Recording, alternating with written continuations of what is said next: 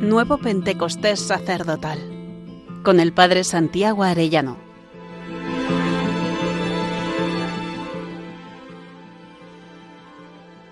Día 43. El sacerdote impulsado por el don de fortaleza. Es precioso, precioso contemplar el don de fortaleza que recibieron los apóstoles después de Pentecostés. Ellos habían estado temerosos, encerrados, por miedo a, a los judíos, son amenazados, castigados, y ellos, tras Pentecostés, siguen. Narra el libro de los Hechos. Y habiendo llamado a los apóstoles, los azotaron, les prohibieron hablar en nombre de Jesús y los soltaron. Ellos pues salieron del Sanedrín contentos de haber merecido aquel ultraje por el nombre. Ningún día dejaban de enseñar en el templo y por las casas anunciando la buena noticia acerca del Mesías. ¿No? Qué valor seguir, aunque eran castigados. San Esteban, se cuenta en Hechos 6, 8, estaba lleno de gracia y de poder. Y les decía a los que finalmente le asesinaron duros de cerviz, incircuncisos de corazón. Se recomían por dentro, pero Esteban, lleno de Espíritu Santo, fijando la mirada en el cielo, vio la gloria de Dios. Todo eso les hizo volver contra él. Pero él, lleno del Espíritu Santo, repite las palabras de Cristo. Es la fortaleza del Espíritu Santo. Dice el Beato Padre María Eugenio, el don de fortaleza asegura la fuerza para triunfar en las dificultades que se oponen al cumplimiento del bien. ¿Cuánto necesitamos esta fortaleza nosotros sacerdotes? El Señor le dice a la Beata Concepción Cabrera de Armida, a veces flaquean algunos en circunstancias especiales por no mal quitarse, por respetos sociales, por conveniencias propias, por contemporizar con ciertas personas y criterios no rectos. Y esto de ninguna manera menos que nadie debe hacerlo el sacerdote que me representa. Y esto lo digo porque el valor de apóstol, de discípulo fiel y aun de mártir suele faltar a muchos. Y si a los míos les falta valor para sostener a la Iglesia y defenderla, aun con su propia sangre y vida, ¿qué espero de los demás? Un sacerdote debe estar firmísimo en su fe e impartirla y comunicarla hasta el heroísmo tenemos que pedir este don que dice Santo Tomás de Aquino, que es un hábito sobrenatural que robustece al alma para practicar por instinto del Espíritu Santo toda clase de virtudes heroicas con invencible confianza en superar los mayores peligros o dificultades que puedan surgir. San Pablo nos dirá, no dejamos de rogar por vosotros y de pedir al Señor para que estéis fortalecidos con toda fortaleza conforme a su poder esplendoroso y así tengáis perfecta constancia y paciencia con alegría. Fortaleceos en el Señor y en la fuerza de su poder. Vestiros con la armadura de Dios. También San Pedro dirá, estad alerta, que el diablo como león rugiente ronda buscando a quien devorar. Resistirle fuertes en la fe. Este don del Espíritu Santo hay que distinguirlo de la virtud infusa y por supuesto de la fortaleza natural. Esto es un don de Dios que nos hace actuar al modo humano, con esa fuerza de Dios. Los efectos que producen en el alma este don primero produce en ella una energía inquebrantable en la práctica de la virtud.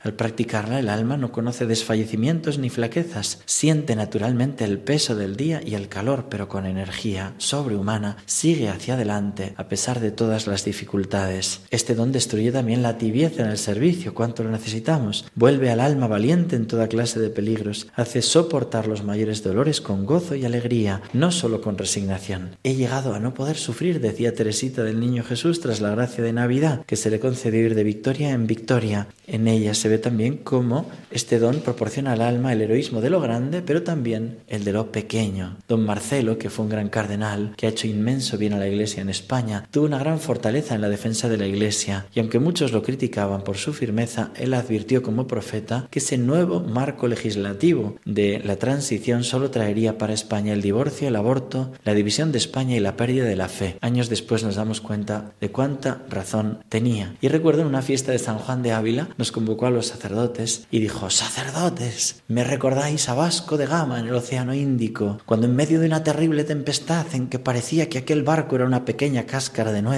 que iba a ser devorada, él llamó a cubierta a todos sus soldados y les exhortó diciendo, ante vuestra bravura el océano tiembla. Recuerdo el aplauso de todos nosotros sacerdotes porque veíamos que no era retórica, sino que este hombre fuerte estaba sosteniendo a la iglesia. Santo Tomás, siguiendo a San Agustín, atribuye al don de fortaleza la cuarta bienaventuranza. Bienaventurados los que tienen hambre y sed de santidad, porque ellos serán saciados, porque la fortaleza recae sobre las cosas arduas y difíciles, y desear santidad santificarse con verdadera hambre y sed es arduo y difícil. Y los frutos del Espíritu Santo que responden a este don son la paciencia y la longanimidad. El primero para soportar con heroísmo los sufrimientos y males, el segundo para no desfallecer en la práctica prolongada del bien. Me impresionó la fortaleza no solo de los mártires, sino de aquellos que han tenido un ministerio arduo o lleno de persecuciones. Respecto al primero, pienso en el padre Llorente. Le preguntaban, ¿no? Padre Llorente, ¿qué hizo usted 40 años en Alaska? Y como se lo dije con tono despectivo, eh, como diciendo, ¿para qué perdió usted tanto tiempo allí? Me contestó, estuve 40 años enseñando a los esquimales a hacer la señal de la cruz y con esto me doy por contento. Él escribía a un misionero en el Japón, animándole a la entrega total de su vida. Él con mucha humildad, descubriéndose muy pobre, muy pequeño. Me pregunta qué me ayudó y qué me estorbó. Para los anhelos que tengo me ayudó sencillamente el quererlo, el quererlo en serio y me estorbó la disipación reforzada por el intenso orgullo. Hágase usted un niño en brazos de Jesús y de María y hágase usted cuenta que ya murió, ya murió al mundo, yo ya estoy muerto. ¿no? Y respecto a la fortaleza de sacerdotes que han vivido en medio de persecuciones, me impresiona mucho el testimonio de San Ezequiel Moreno, obispo de Pasto en Colombia. Le tengo cariño desde niño, no solo por la cercanía de su pueblo natal al pueblo de mis abuelos, sino por su devoción al corazón de Jesús y por su fortaleza oponiéndose a la ideología liberal que pretendía quitar la soberanía a Dios. Es tremendo cómo le persiguieron, ¿no? cómo hablaron mal de él en la Santa Sede, cómo el pobre tuvo que sufrir también persecución interna, pero él al final murió, murió de cáncer, sufriendo enormemente. El médico decía de él, me causó admiración extraordinaria la fortaleza de ánimo, el valor cristiano, la paciencia sin límite, la resignación placentera, la sumisión y obediencia admirables y la resistencia al dolor hasta el heroísmo santo, heroísmo de santo y de bienaventurado, decía el médico de él, pero aún más fue su heroísmo luchando contra este liberalismo que tanto daño ha hecho y sigue haciendo.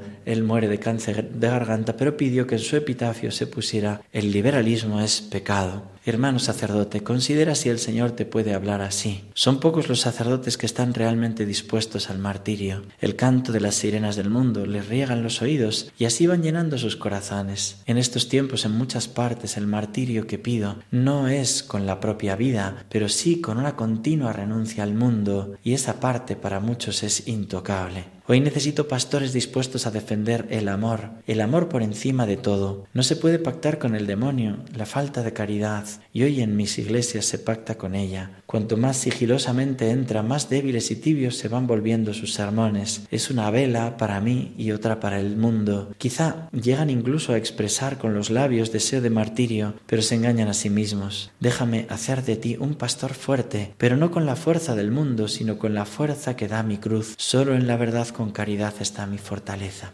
Y respondámosle diciendo, Señor, concédeme el don de fortaleza. No permitas que me pueda mi fragilidad. Dame la fortaleza que has dado a los testigos de la fe y a los mártires. Concédeme vivir la bienaventuranza de los que tienen hambre y sed de santidad, y así no perder el deseo de ser santo, aun en medio de lo que es difícil. Dame también paciencia y constancia para sufrir lo que me toque, y hazme siempre valiente en la defensa de la doctrina y en la defensa de los pequeños y los débiles. Y hasta mañana si Dios quiere, querido hermano sacerdote.